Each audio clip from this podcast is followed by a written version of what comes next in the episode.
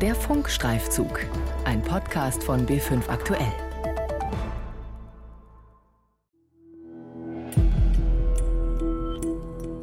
Es ist der 16. Mai 2003. Um 8.51 Uhr klickt ein Audi-Entwickler im Mail-Programm seines Computers auf Senden. Im Postfach von fünf Kollegen landet daraufhin ein Gedicht, angelehnt an Goethes Erlkönig. Es besteht aus acht Strophen. Strophe 3 geht so. Die die weiß, komm her zu mir. Gar schöne Spiele spiel ich mit dir. Manch Schweinerei liegt auf der Hand, die ich will verdecken mit nem Hystereseband. Die Feed-Device illegale Abschalteinrichtung. Zwölf Jahre nach dieser E-Mail hat die Öffentlichkeit erfahren, dass Volkswagen und Audi über Jahre mehrere Dieselmodelle mit einer Manipulationssoftware ausgestattet hatten. Die Fahrzeuge sind auf dem Prüfstand sauber, auf der Straße schmutzig. Dem Verfasser des Gedichtes ist offenbar bewusst, dass dieses Vorgehen nicht in Ordnung ist. Es drohen Handschellen, schreibt er. Allerdings ist er auch überzeugt, dass Audi schlauer sei als die Behörden. Seid ruhig, bleibt cool, wart euer Gesicht. Es murrt nur der TÜV, die Carp merkt das nicht. Ausgerechnet die CARB, die kalifornische Emissionsschutzbehörde, sorgt maßgeblich dafür, dass der Dieselskandal 2015 publik wird. Der Fall Audi. Neue Details über das Ausmaß der Dieselaffäre. Das Gedicht offenbart, die Abgasmanipulation war bei Audi schon früh ein offenes Geheimnis. Demnach beginnt Audi schon damals damit, in 3 Liter Euro 4 Dieselmodellen eine illegale Abschalteinrichtung zu installieren, mit dem harmlos klingenden Namen Akustikfunktion. Audi nutzt die Funktion von 2003 bis 2010, um die Grenzwerte auf dem Prüfstand einzuhalten. Das ist unzulässig, stellt das Kraftfahrtbundesamt kurz KBA im Juli 2018 in einem internen Vermerk fest, der BR-Recherche vorliegt. Konsequenzen? Bisher keine. Nach Angaben des Bundesverkehrsministeriums, Zitat, dauert die Prüfung des Sachverhalts noch an. Die Manipulationen und Tricksereien gingen seitdem weiter. Über Jahre bringen Audi und VW Dieselfahrzeuge mit illegalen Abschalteinrichtungen auf den Markt. Wie konnte es dazu kommen?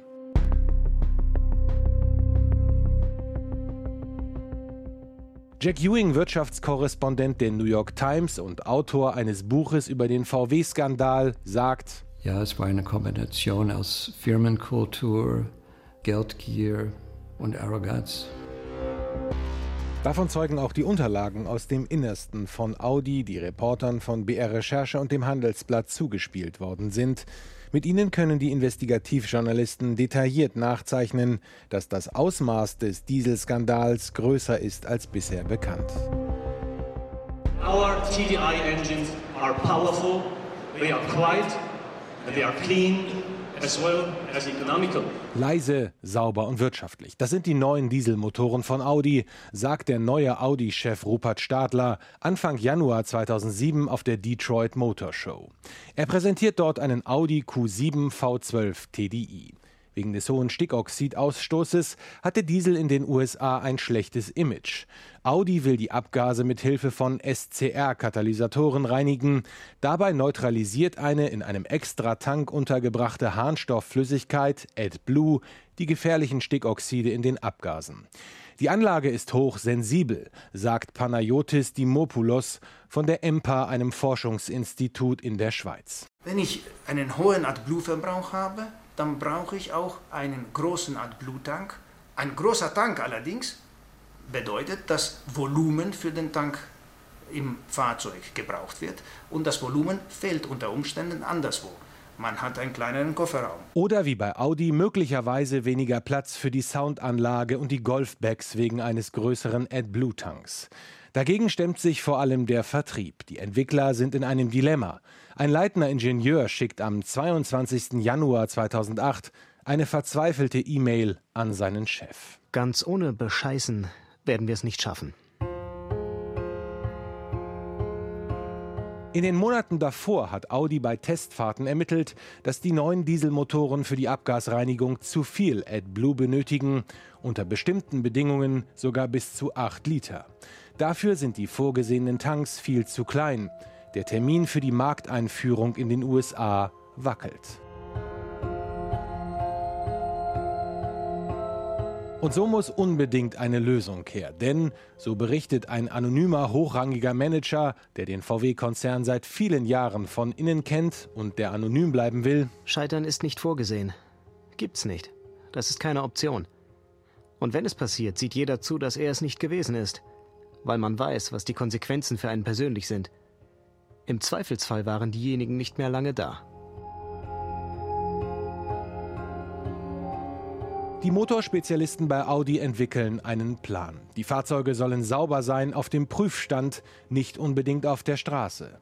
Am 23. Januar 2008 schickt ein leitender Techniker an seine Kollegen eine Präsentation. Darin der Lösungsvorschlag, die Einführung von zwei Betriebsmodi, ein Effizienzmodus und ein Sparmodus. Im Sparmodus, der auf der Straße gilt, sind die Fahrzeuge wegen der nicht optimalen Abgasreinigung dreckiger unterwegs. Experten nennen das auch Cycle Beating, Zykluserkennung. Die Entwickler bei Audi schreiben in einer Präsentation Ansatz Cycle Beating. In den USA höchst kritisch. Die Nervosität im Konzern steigt. Wenn das auffliegt, sind wir auch tot. Schreibt ein Entwickler in einer E-Mail an seine Kollegen, als er merkt, dass die unzulässigen Eingriffe auch für die eigene Abteilung zum Problem werden könnten. Audi bringt die Fahrzeuge trotzdem auf den Markt und bewirbt die manipulierten Motoren als sauberste Diesel der Welt. Mit welchen Risiken diese Strategie verbunden ist, führt ein Audi-Mitarbeiter am 11. Oktober 2013 in einer Risikoanalyse auf. Darin steht unter anderem, Das Kernrisiko besteht in der Aufdeckung von Softwaremaßnahmen, die unerlaubt Eingriffe in das Emissionskontrollsystem vornehmen. Er fordert deswegen eine Umstellung der Software. Schnellstmöglich. Seine Warnung geht an das höhere Management, aber sie verpufft offenbar. Einer der wichtigsten Gründe für den VW-Skandal ist die über Jahrzehnte gefestigte Unternehmenskultur im Konzern, sagen Kritiker. Der Insider spricht von einer Angstkultur, die Ex-Audi- und VW-Chef Ferdinand Piech und sein Nachfolger Martin Winterkorn über Jahrzehnte geprägt haben. Jeder wollte überleben. Und dazu gehört, keine schlechten Botschaften zu überbringen. Die schlechten Botschaften kommen von alleine. Im Herbst 2015. Erst fliegt VW auf und später auch Audi, zunächst in den USA. Die Behörden dort teilen mit, beide Unternehmen hätten in Dieselmotoren unzulässige Abschalteinrichtungen eingesetzt. In Europa betonen Volkswagen und Audi, gebe es diese Probleme nicht. Das bestätigt Audi dem Kraftfahrtbundesamt am 7. Juni 2016 sogar schriftlich.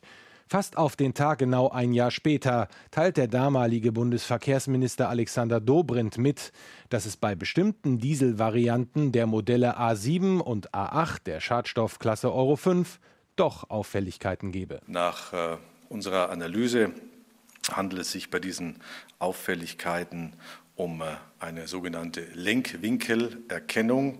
Diese Lenkwinkelerkennung wirkt als äh, Prüfstandserkennung und ist damit äh, nach unserer Beurteilung eine unzulässige Abschalteinrichtung. Dabei sollte es nicht bleiben. Auch neuere Euro 6 Modelle sind betroffen. Wie kurz darauf herauskommt, von einer Abschalteinrichtung ist die Rede. Jetzt aber zeigen die Recherchen von BR und Handelsblatt, Audi hat in vielen diesen Modellen nicht nur eine Abschalteinrichtung installiert, sondern gleich mehrere. Verschiedene Strategien, die Einfluss nehmen auf die Effektivität der Abgasreinigungsanlage. In nicht öffentlichen Bescheiden, die das KBA bis Anfang 2018 an Audi verschickt, führt es meist vier Strategien auf, alphabetisch sortiert von A bis D. Aber das Kraftfahrtbundesamt wertet nicht alle Strategien als unzulässig, sondern lediglich eine, die Aufheizstrategie. Die muss Audi entfernen. Die anderen können den Bescheiden zufolge freiwillig entfernt werden. Aus dieser Unterscheidung ergibt sich womöglich ein Vorteil für Audi, erklärt Martin Für, Experte für Umwelt- und Verwaltungsrecht an der Hochschule Darmstadt. Das Unternehmen ist deshalb günstiger gestellt, weil eben nicht klar ausgesprochen ist, dass in vier Fällen ein rechtswidriges Handeln vorlag, sondern nur in einem. Damit steht man zunächst mal vor den Zivilgerichten günstiger da. Aus den Bescheiden, die BR-Recherche vorliegen, geht auch hervor, das KBA hat nur nach Aktenlage beschieden und keine eigenen Messungen vorgenommen. Die entsprechenden Unterlagen hat Audi selbst zur Verfügung gestellt. Die Behörde reagiert auf eine Anfrage dazu nichts. Audi teilt allgemein mit, im Rahmen der technischen Aufklärung der Dieselkrise habe man sich mit dem KBA laufend über die Analyseergebnisse ausgetauscht. Ständiger Austausch. Vor zwei Jahren gerät deshalb nicht nur der Autobauer, sondern auch die Behörde ins Visier der Ermittler. Die Staatsanwaltschaft München II, die wegen des Dieselskandals bei Audi ermittelt, bemängelt die Arbeit des KBA. So fordert der leitende Oberstaatsanwalt das Amt 2016 auf, bei Erkenntnissen über illegale Abschalteinrichtungen zuerst die Staatsanwaltschaft zu informieren und erst danach Audi. Im Juni 2017 muss er dann aus den Medien vom ersten Euro 6 Rückruf erfahren. Daraufhin wendet er sich schriftlich an den KBA-Präsidenten und stellt eine Durchsuchung und ein Ermittlungsverfahren in Aussicht. Er weist darauf hin, dass eine nur eingeschränkte Kooperation mit den Strafverfolgungsbehörden den Straftatbestand der mindestens versuchten Strafvereitelung erfüllen könne. Bundesverkehrsminister Andreas Scheuer stellt sich unmittelbar nach der Veröffentlichung der Recherchen vor die Behörde, die ihm unterstellt ist. Der CSU-Politiker betont, das KBA sei mit den Herstellern sehr hart in der Analyse. Das lasse ich nicht zu, dass äh, irgendwer sagt, äh, man hätte sich nicht gekümmert bei einem Prozess, der mittlerweile schon mehrere Jahre läuft. Den Fall Audi vollständig aufzuklären, ist jetzt Sache von Gerichten. Die Staatsanwaltschaft München II ermittelt zurzeit wegen des Verdachts des Betruges gegen 27 Beschuldigte, darunter Ex-Audi-Vorstandschef Rupert Stadler.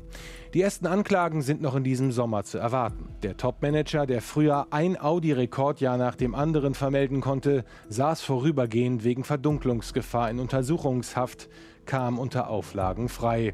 Er wird wohl bald mit einer Anklage rechnen müssen.